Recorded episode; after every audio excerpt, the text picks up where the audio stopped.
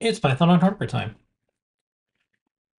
Okay, every single week we talk about all the things on hardware that happens to run Python. We have a newsletter. It's Adafruit Daily. You can go to adafruitdaily.com. Completely separate from your store account because we don't like to mix the two because your personal information is yours.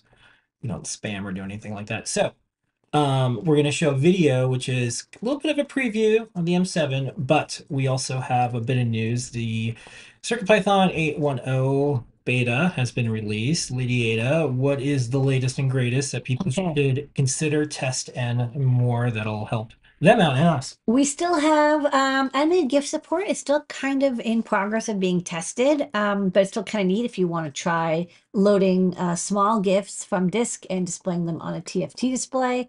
Um, should work on OLEDs or color TFTs.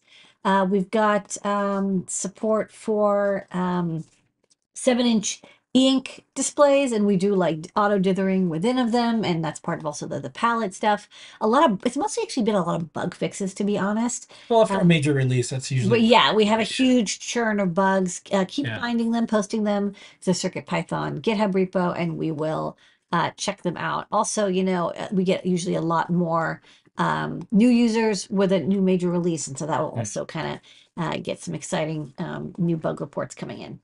And then um, in Circuit Python news, the M7, uh, we're working hard at it to get Circuit Python stuff going. So we have a video. Um, I was gonna put this top secret, but I think it's fine. I think it's fine. This is this is kind of nice, good Pythony news because we have a very cool new board. So take it away, Jeff. Hi, Jepler here with another quick video. This is the beta version of the uh, Adafruit Metro M7 board in that um, Arduino compatible form factor that many of us love so much. And the final version of the board is in the store now. There's a lot of stuff for us to add to CircuitPython before that is um, moved out of alpha release quality.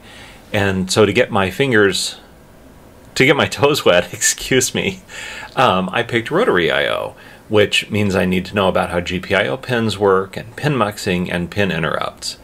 And just to show that the proof of the pudding is in the eating, as I rotate this knob, the onboard NeoPixel will cycle through the spectrum of colors. So that's what I've been working on, and you should keep your eye out for more improvements to our support for the uh, IMXRT family of microcontrollers in CircuitPython 8.1 and uh, later on CircuitPython 9. Get it delivered every single week to your inbox. Adafruits Daily.com is where you sign up.